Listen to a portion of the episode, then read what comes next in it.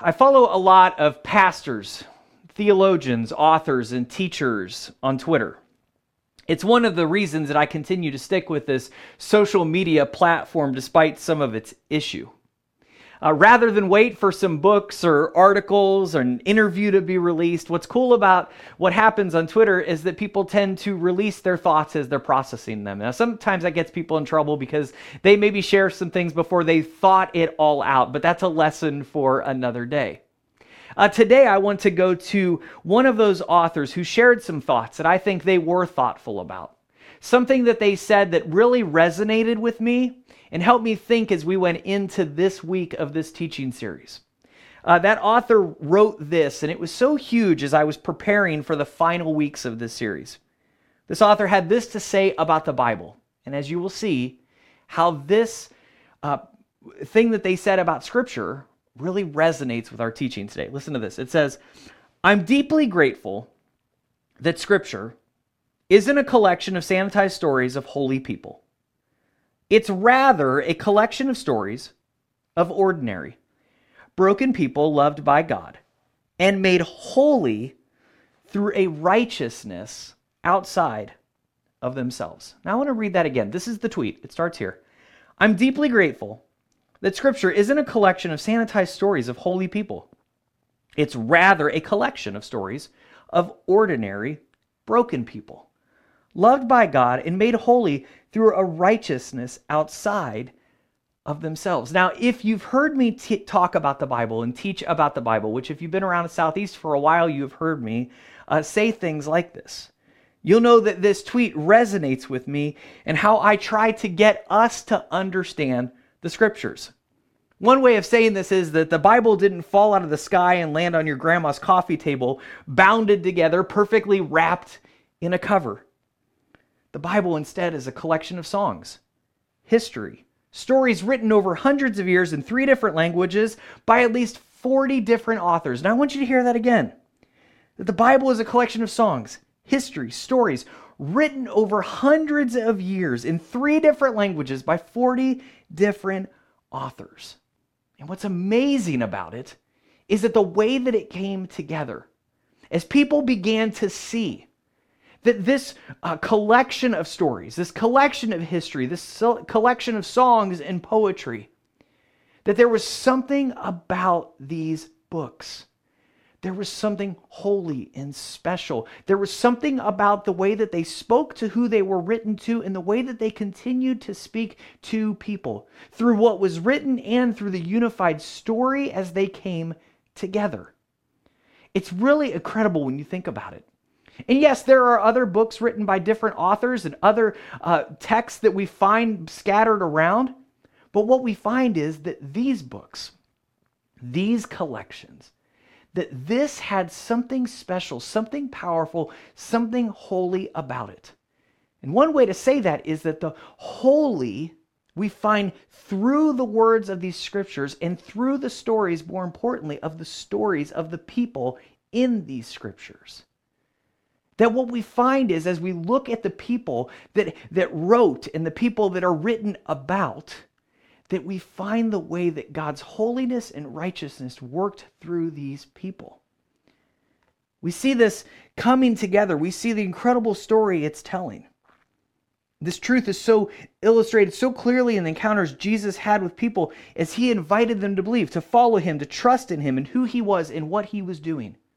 And so, so we see this in the Scriptures. We see this idea that the, the, the, the Scriptures is this, is this collection of stories of ordinary, broken people loved by God. Let's break that down. Ordinary, broken people.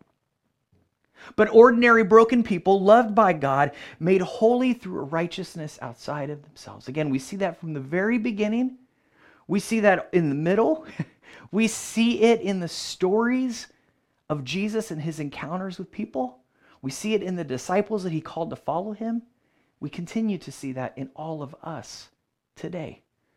But as we continue this series, I want to go to those encounters that Jesus had with his disciples. Again, ordinary, broken people. Sometimes we look at these disciples. We've placed names in front of them like Saint Peter We put Saint John, we put with these ideas, and we lift these characters out of the story, and we make them so much more than they are, but they are more than who they are because of God's holiness and God's righteousness working through them. But the reality is that they were ordinary, broken people, loved by God, made holy through a righteousness outside of themselves. One of those people was named Peter. We read about Peter last week, and in that story, we found the disciples of Jesus gathered together after Jesus' death and resurrection. As we come to this story, twice Jesus had miraculously already come to them to invite them to believe that he was no longer in the grave, that he had been resurrected, alive, and made through God's power. Now, I want you to imagine what that must have been like for the disciples. What was it like for the disciples as they saw their teacher, their friend, their Savior, coming into the rooms as they gathered, where they had been mourning his death and then recognizing this reality that no, he was no longer dead. He was alive. And not only that, he had been resurrected. He had been made new through God's power, prepared for heaven, but present with them in that moment. What an incredible reality. What an incredible thing to wrestle with. And imagine what that must have been like for them to process that reality that Jesus is alive. Now, all of us have been invited to process that. As we celebrated on Easter a couple of weeks ago, we didn't just celebrate a date on a calendar, we celebrated a reality that is true in our lives here and now. It is not the celebration that Jesus was resurrected, it is the celebration that Jesus is resurrected. It is not the celebration that Jesus was alive, but that Jesus is alive. The celebration of Easter is that he was resurrected, is resurrected, was alive, and is alive today. He didn't go back to the grave. He continued out of it. I have a friend who's in the Holy Lands, and they visited what could have possibly been uh, the tomb. They don't really know, they're not sure, but I, I loved what he had to say this week. He said, I don't know that this was the actual tomb of Jesus, but it was an empty tomb. And that makes me think that it must have been the tomb of Jesus. And, and in that statement is this truth that we believe, that the tomb is empty, that he is alive, that he is resurrected. And all of us are invited to believe that. And part of belief is wrestling with what does that mean? Not just is that possible, anything is possible with God, but what does that mean? What does it mean for this world? What does it mean for me? What does it mean for us? What does it mean for the church? What does it mean for us as people who follow him as Lord and Savior, our risen and alive King? It means we don't just follow teachings, we don't just follow words on a page, we follow a king who is alive and speaking to us and working in and through us. That is an incredible reality. That is why we gather. That is why we are called to be the church, because of the resurrection power of Jesus is working in and through me and in and through you, in and through us collectively. And there is nothing that God can't do through a group of people who believe in the resurrection power of Jesus. If we were together, I know my friend Kurt would say amen. He's probably doing it right now on his couch, wherever he is. I bet he just said amen. And now I can hear his laughter and he's saying amen again. I just know it because I know him so well. But there is power and truth in that. And the disciples had to wrestle with this. Wrestling with these questions, what does this mean? Now, it's really amazing because as we look at the disciples, we see that they were ordinary, broken people called out of regular lives. They weren't the smartest in their room. They weren't the teachers. They weren't the priests. They were everyday people called by God, called by Jesus to come and come and be a part of what he was doing. As he called Peter, he called him off of a fisher, uh, uh, uh, off of a boat as a fisherman. And then Peter, we find, in those moments where he's asking those questions, contemplating what does this mean, he goes back to what he knew. He goes back to that boat. He goes back to fishing, to that very familiar place. And in that moment, he met Jesus. Now, we looked at this story last week, but I want to see how this story from last week continues on into this week. It's the same story. I told you we're going to look at over in a couple weeks. So let's begin and see what happened as this very ordinary, broken man goes back to the thing he knew to wrestle with the questions of what does it mean that Jesus was resurrected. It says this in John twenty-one, starting in verse one. Afterward, Jesus appeared again to his disciples by the Sea of Galilee. It happened this way. Simon Peter, Thomas, also known as Didymus, Nathanael from Cana in Galilee, the sons of Zebedee, and two other disciples were together.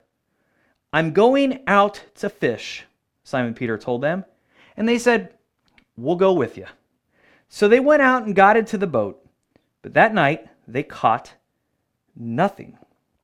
So as Peter wrestled with these questions and not catching any fish at all, you wonder if he's saying, I can't, I can't catch the answers to these questions. I can't catch any fish. It just sort of all seems to be a mystery right now.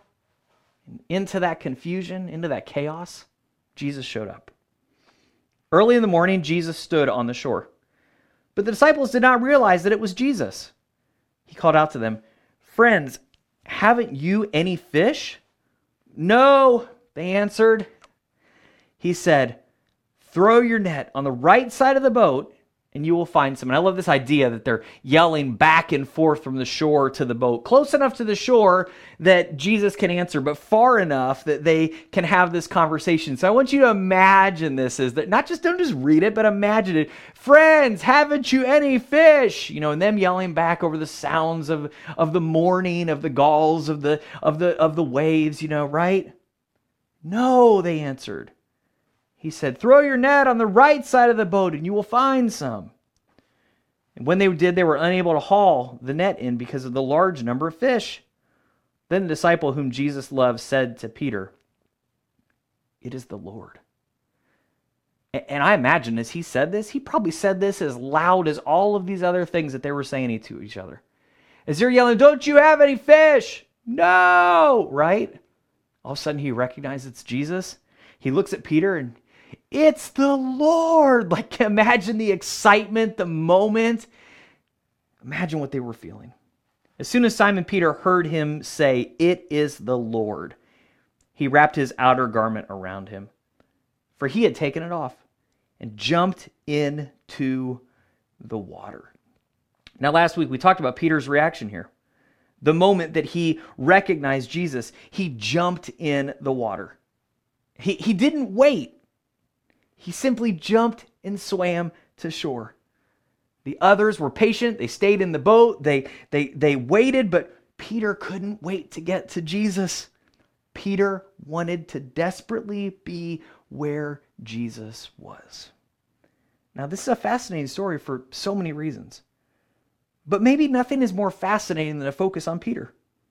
See, if you go back and read the story, it's a bit surprising that he's there at all because Peter, not long before this, had actually dis- denied and disowned Jesus.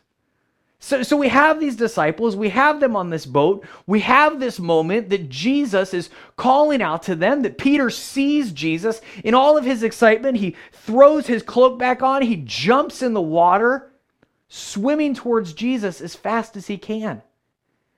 But if we look at this text, if we know the bigger story, if we know what is around the story of Peter, if we looked at his timeline, if we were writing the story, we would say, wait, wait, wait, wait, wait, stop it, wait a minute.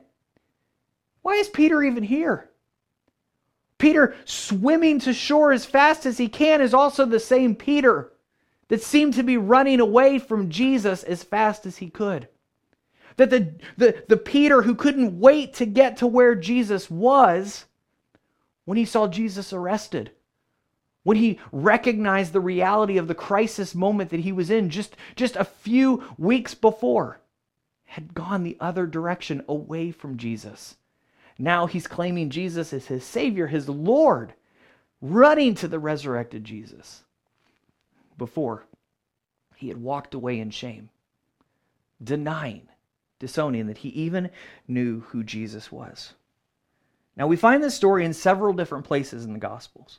But to recount it, let's go to Mark's telling of it. So we're in John's telling of the good news of Jesus. We're in John's telling of the life, death, and resurrection of Jesus. We're going to switch over to Mark, who also wrote about Jesus. And in this story, we find Jesus gathered with the disciples prior to his arrest, his crucifixion, and his death. And in these moments of peace, the, with the worth, with the wor, excuse me, with the worst yet to come, Jesus said this. Listen to what he said. He says, "You will all fall away." Jesus told them, "For it is written, I will strike the shepherd, and the sheep will be scattered." Now we find different tellings of this, but in those different tellings, we find this, that Jesus is explaining to them, telling them, when, when, when push comes to shove, when the crisis moment hits, you'll scatter. You, you'll fall away. You, you, you will run in fear. Now, on Easter Sunday, we talked about that. We saw that the disciples were in fear, gathered together in a room, afraid. And imagine hearing this from Jesus. After years of following, he gathers them in this room. He insists that when the crisis hits, which is yet to come, when he's arrested, when, when his life is on the line, the pressure is on, that belief will fall away, that they will fall away from their faith. Now, look who objects the highest. Look who objects the most. It was Peter. Peter declared, "Even if all fall away, I will not." Now, listen to that declaration. Even if everybody else falls away, I won't. "Truly I tell you," Jesus answered, "today, yes, tonight, before the rooster crows twice, you yourself will disown me three times." But Peter insisted emphatically, "Even if I have to die with you, I will never disown you." And all the others said the same. Now that last verse gives me a picture of the room, because it's Peter who first shouts out. I think everybody's sort of in a moment of shock. What did Jesus say? He thinks we're going to give up? After years of following, we're just going to walk away? No. I wonder if they're whispering each other. I wonder if they're just kind of looking at each other. And Peter yells out, "No, I won't. The rest of these guys might, but I will not fall away, even if I have to die. I wouldn't deny or disown you." I love that it says, "And all the others said the same." After Peter objects, everyone else objects. It's like they were all waiting for Peter to go first, and then they all sort of nod in agreement. It's like Peter is the one who says, no, no, wait a minute. I, I would never, ever do that. And all the others go, no, neither would I. Looking at Peter, They're, they're amazed at his, his faith and his belief in that moment. So I think that's why, as we continue reading this, the story continues to follow Peter. It follows Peter when Jesus is arrested. It's Peter that we see what happens when crisis comes. So we read on. It says, "While Peter was below in the courtyard." So Jesus gets arrested. He's taken. Peter follows in this moment. "While Peter was below in the courtyard, one of the servants' girls of the high priest came by. When she saw Peter warming himself, she looked closely at him. 'You also were with that Nazarene Jesus,' she said. But he denied it. 'I don't understand or know what you're talking about,' he said, and went on into the entryway. When the servant girl saw him there, she said again to those standing around, 'This fellow is one of them.' Again, he denied it. After a little while, those standing near said to Peter, 'Surely you are one of them, for you are a Galilean.' He began to call down curses. He swore to them, 'I don't know this man you're talking about.' Immediately the rooster crowed the second time. Then Peter remembered the word that Jesus had spoken, 'Before the rooster crows twice, you will disown me three times.' And he broke down and he wept." So there we have it. The story of the denial by Peter. When the worst came, when crisis hit, when pressure was on, Peter denied and disowned his friend, his teacher, and his Savior. Peter wasn't perfect, Not even in the slightest. But the mercy and grace of God is perfect. I want you to hear me say that again. We see in this story that Peter is not perfect, but the mercy and grace of God that is given to Peter, is given to us, is perfect. And in the rest of this story, we see that mercy and grace, and an invitation to believe that that mercy and grace is possible for you and for me. So, now that we have seen Peter stand up and say, I'll never deny, now that we have seen Peter do exactly that and deny and disown Jesus, we return to that beach where we found the disciples with Jesus. Peter just finishing that swim to shore, finding Jesus sitting by the fire. Now all of us wondering, what is going to happen? I can't believe that Peter is even there in that moment after what he did to Jesus. What is Jesus going to say? The tension begins to raise in the room as we think about this. He swims to shore. He finds Jesus there. What's he going to say? What is he going to do as they are alone, as they're waiting for this boat to come to shore? I think Peter knew something we struggle with. Jesus' love, mercy, grace are more expansive and indescribable than we can ever imagine. Look what happens in this moment. When they had finished eating, Jesus said to Simon Peter, Simon, son of John, do you love me more than these? Yes, Lord, he said. You know that I love you. Jesus said, feed my lambs. Again, Jesus said, Simon, son of John, do you love me? He answered, yes, Lord, you know that I love you. Jesus said, take care of my sheep. The third time he said to him, Simon, son of John, do you love me? Peter was hurt because Jesus asked him the third time, do you love me? He said, Lord, you know all things. I wonder if he stopped in his mind and thought, you know all things. You, you know what I did. You, you know that I denied you. You know all things. You know that I love you. Jesus said, feed my sheep. Then he said to him, follow me. Now, as I read this this week, my eyes kept coming back to these final two words. Follow me. In these two words, follow me, Jesus is telling Peter and telling us that the act of repentance is found in the invitation to follow. That Peter, in all of his guilt, in, in all of his shame, in, in all of this recognition that he had denied and disowned Jesus, wrestling with the turmoil, the inner turmoil of all of that, I just wonder, what did that feel like, and what is he thinking, and what is he contemplating in that moment? And that Jesus says these two simple words to him, follow me. Says, do you love me? Do you love me? You wonder what he's going to say. How are you going to repent? How are you going to make it up to me? What am I going to ask you to do? And he simply says, follow me.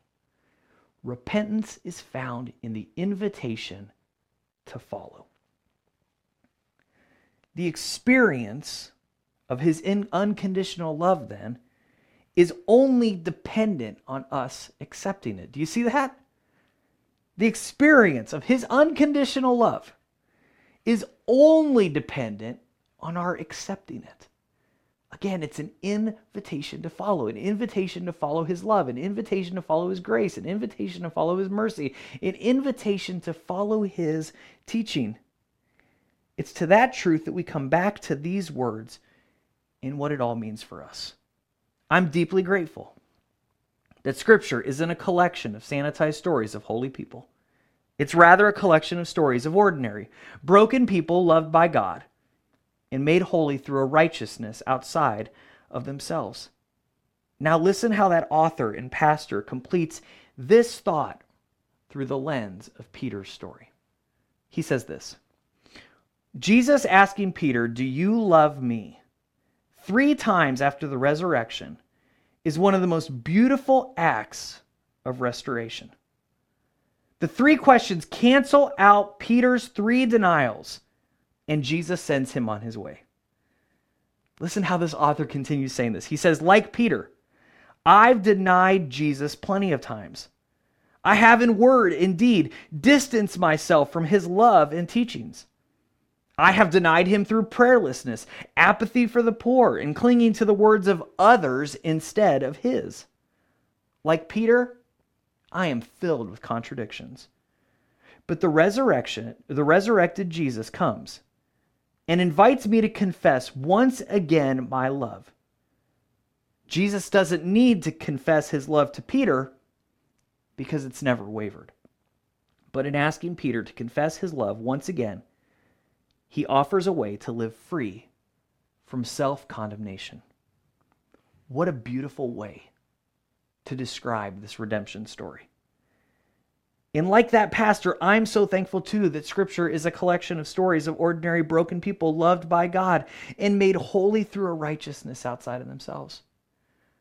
But I'm equally as thankful that God's church, you and me, humbly exploring the way of Jesus, are also ordinary broken people loved by God and made holy through a righteousness outside of ourselves. So the question we have to ask ourselves is, do we believe that?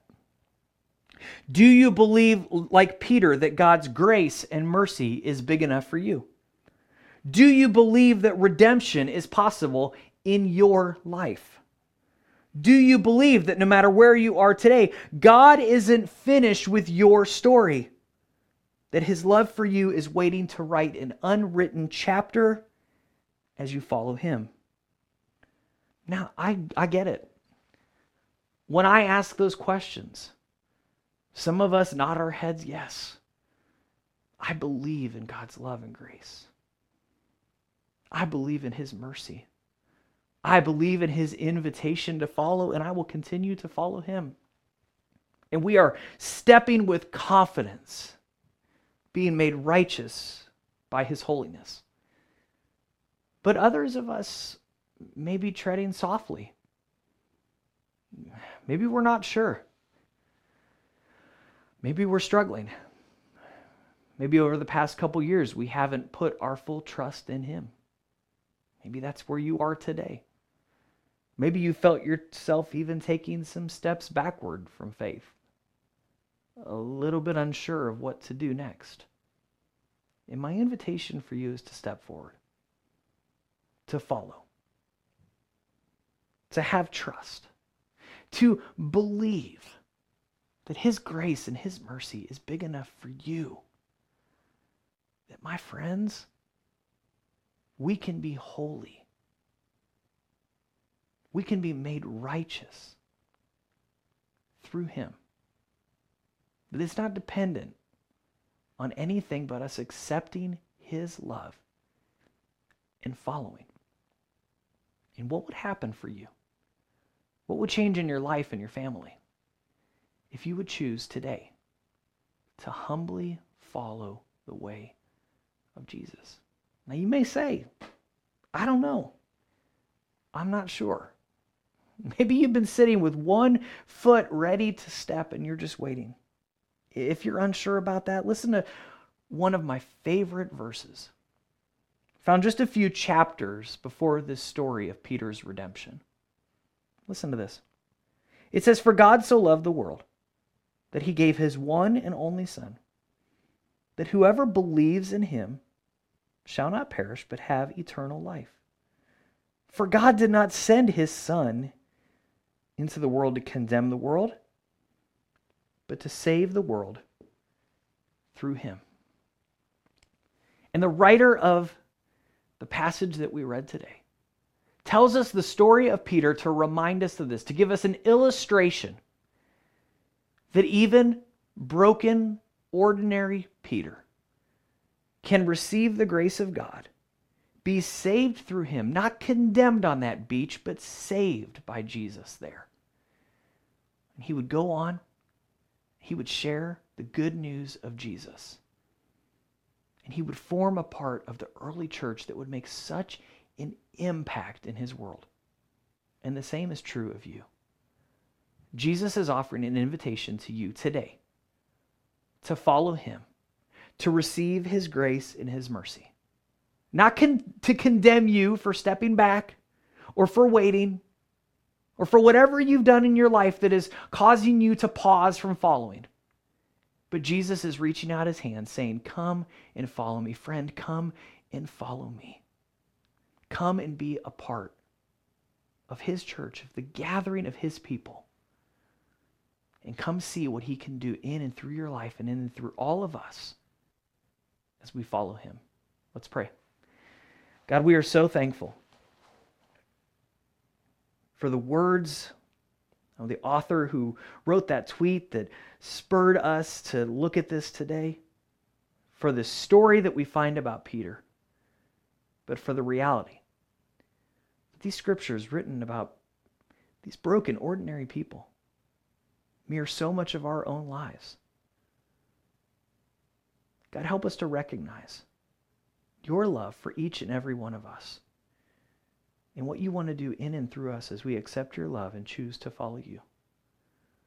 Today, as that invitation extends, may those who are waiting take that step in this moment, saying, God, I choose to follow you with my life.